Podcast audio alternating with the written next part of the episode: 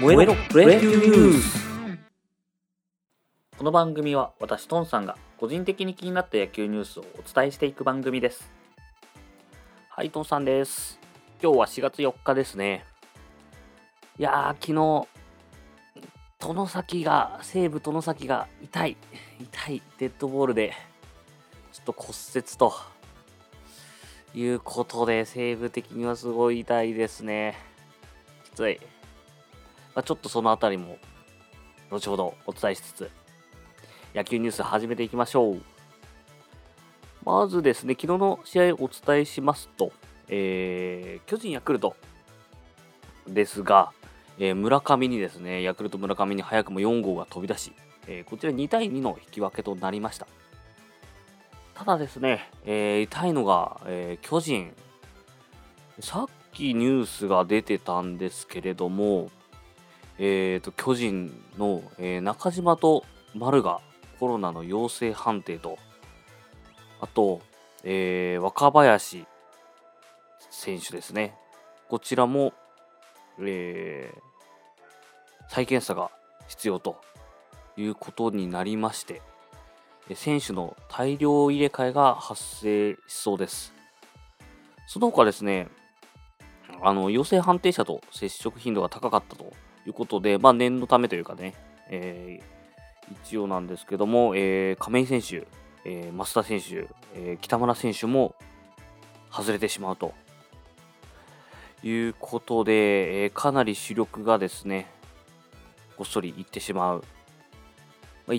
この間のね、ヤクルトみたいな感じで、えー、いってしまいそうですね。で、えっと、まあ、陽性になってない人、あのー、と濃厚接触者に、えー、値しない人は、特例という形でね、えー、亀井選手、増田選手、北村選手、外れるんですけれども、こちらはおそらく PCR 等で、えー、陰性ということになれば、えー、そのままあの10日の期限を待たずにすぐ上がってこれるという、えー、特例扱いになっております。で代わりに上がってくるのが、えー、秋広選手とかですね、になりますね。秋広選手はまあ、オープン戦でちょっと活躍していてね、気になる存在ではありましたが、実際1軍で、まあ2軍でもね、今打ててないのかな。確か2割切ってたような気がしますが、うん、どうなるかです。まあ、巨人ちょっと痛いですね。今日はどうなるかです。はい。で、他の試合を見ていくと、DNA 広島。いやー、DNA がまだ開幕しません。えー、こちらは3-7で広島の勝ちと、クリアレンに、えー、勝ちがついています。DNA がですね、開幕6連敗っていうのが、もう球団ワーストタイ記録かな？みたいですね。なんか僕のイメージからすると、横浜はあの暗黒時代が長かったので、なんかもっとすごい負けてる、あの開幕から超大型連敗してたりとかするイメージ、勝手なイメージですけどね、してた、えー、気がしたんですけど、まあ、意外や意外、ここ、番長がワーストタイになってしまうということでした。で、その他もですね、ちょっと良くない記録が、あの新人監督の開幕6連敗っていうのは、セ・リーグの単独ワースト記録とで、パ・リーグを含めてもですね、えー、2002年のオリックス石毛監督の最長記録に並んでしまったという、えー、不名誉な船出になってしまいました。この年のね、オリックス石毛監督は前年、扇監督です。あの名称扇監督の後を継いで、石毛監督が就任したんですけれども、えー、球団39年ぶりの再開ということで、で、翌年にはですね、4月何日だったか、20何日とか、えー、結構早々にですね、こちらも勝てず、2003年も勝てず監督解任ということになってしまいました。この辺りからね、オリックスは不遇の時代が始まってる気がします。連続で最下位になってたりとかね、いう感じですね。まあ、その前2000年あたりですか、イチローとかが、田口壮とかね、あのあたりもまあ出てって、主力が抜けてるっていうのもあるんですけども、まあ、そこからなかなか立て直せていないという感じですね。で、じゃその、えー、オリックス、昨日はどうだったかというと、えー、こちらはですね、ダブルエースの一人山岡が投げていたんですけれども、え、4回で98球7四7四死球と乱調で、えー、こちらは3対2で楽天の勝ちということになりました。オリックスはね山本が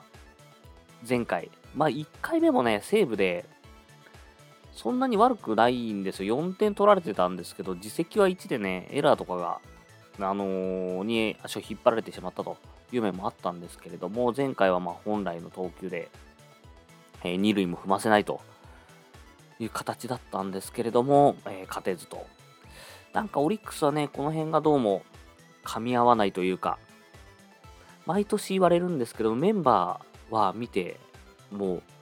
なんで最下位になるかわからないと。まあ、外人も結構強かったりしますし、で今ね、吉田正尚もいたりとかするので、キャッチャーもね、揃ってますよね。若月いるし、ドングいるし、えー、伏見トライいるしっていう感じなんですけど、うーん、どうも勝ちきれないのが、なんともオリックスという感じでしょうか。はい、じゃあ、えーとですね、次の試合で言うと、えっと、パ・リーグお伝えしたんで、そのままパ・リーグ行きましょうか。えー、日ハムロッテ戦は、5対6でロッテの勝ちということになりました。日ハムはですね、ホームランが出ないですね。両リーグ通じて、えー、唯一出てないのが日ハムのみになってます。でですね、この開幕7戦でホームランが出てないっていうのは、どうやら球団66年ぶりらしいですね。太田が打率がいまいち上がってこなくて、昨日スタメン外れてましたし、近藤もですね、2割ちょっと、まあ、あのー、首位打者も狙えるね、あのー、ヒットメーカーなんで、ちょっとこの打率は本来の力ではないかなというとこでしょうか。昨日はね、野村も外れてましたね。あの、ずっと好調維持してる野村なんですけども、こちらも外れてと。うーん。ああ、日ハムはね、本拠地がね、まあ広いっていうのと、あと、フェンス高いっすよね。めっちゃ高いっすよね。結構あの、フェン直があったりとか、まあ本来、本来というか他の球場なら入ってんじゃないか、神宮なら入ってんじゃねえのみたいなのがフェン直だったりとか、まあ、風な球場ではあるんですけれども、まだホームランゼロというところですね。ロッテは、えー、田中に勝ちがついています。ロッテの田中はですね、これ西武から行ったんですけども、西武を、えー、戦力外、ん？戦力外だったっけ？トレード？戦力外だったかな？って言って、確かロッテに入ったんですけれども、そこから結構長く活躍していますね。うん、もう何年になるんだろう。ロッテの田中はね、あの西武ファンからは、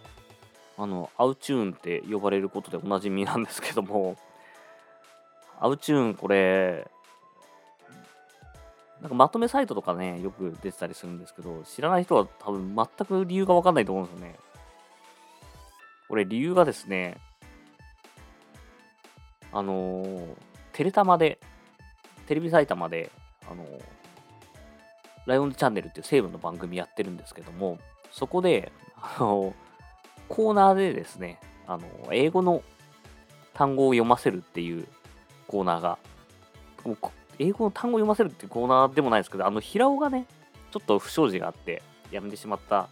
西武の平尾が、えー、MC というかやっていてですね、そこにちょっと選手に今、素のえー、情報を引き出したりとかする中で、まあ、これ読めますかっていうので、クイズを出してたんですけども、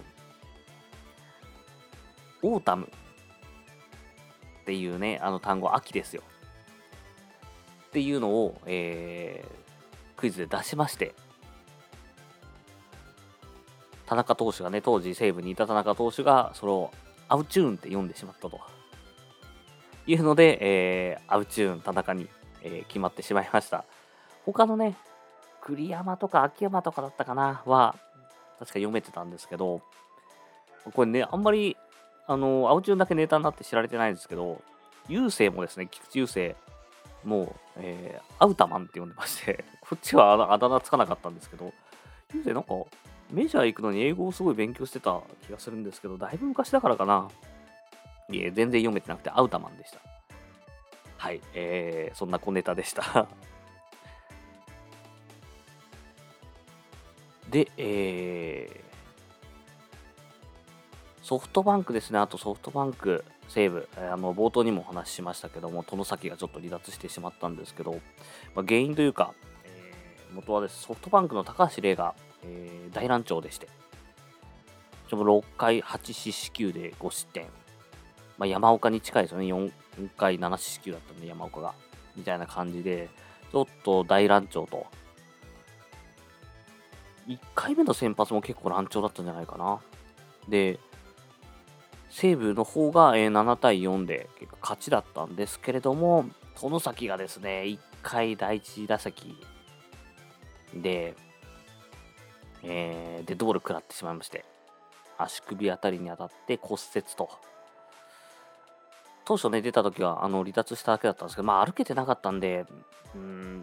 まあそんな大怪我じゃないといいなとは思ってたんですけど、結局、えー、骨折で全治未定ということになりました。まあおそらく数ヶ月かかるんじゃないかというのが辻監督のコメントで。で、外崎はですね、オリンピックでも、あの稲葉監督からユーティリティプレイヤーとして期待されていて、まあおそらく選出されるんじゃないかな。まあ今ね、ちょっと調子悪いんですけども、おそらく選出されるんじゃないかと